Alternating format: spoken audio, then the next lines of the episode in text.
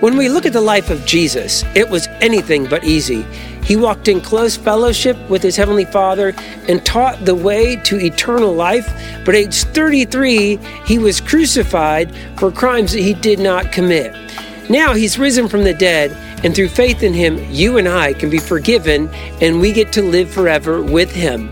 But he said that we will likely be mistreated as his followers. So he closed out the Beatitudes by saying, Blessed are you when others revile you and persecute you and utter all kinds of evil against you falsely on my account. Rejoice and be glad, for your reward is great in heaven. So they persecuted the prophets who were before you. If you're being mistreated because you're following Jesus, you're in good company. Keep following.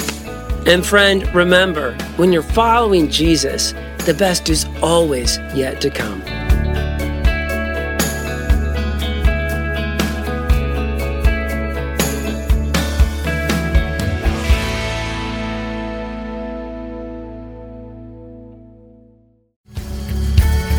Thank you for listening to our podcast. Be sure to subscribe so that you can be notified of our most recent content.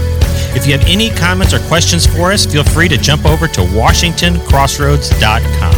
Thank you again and have a great week.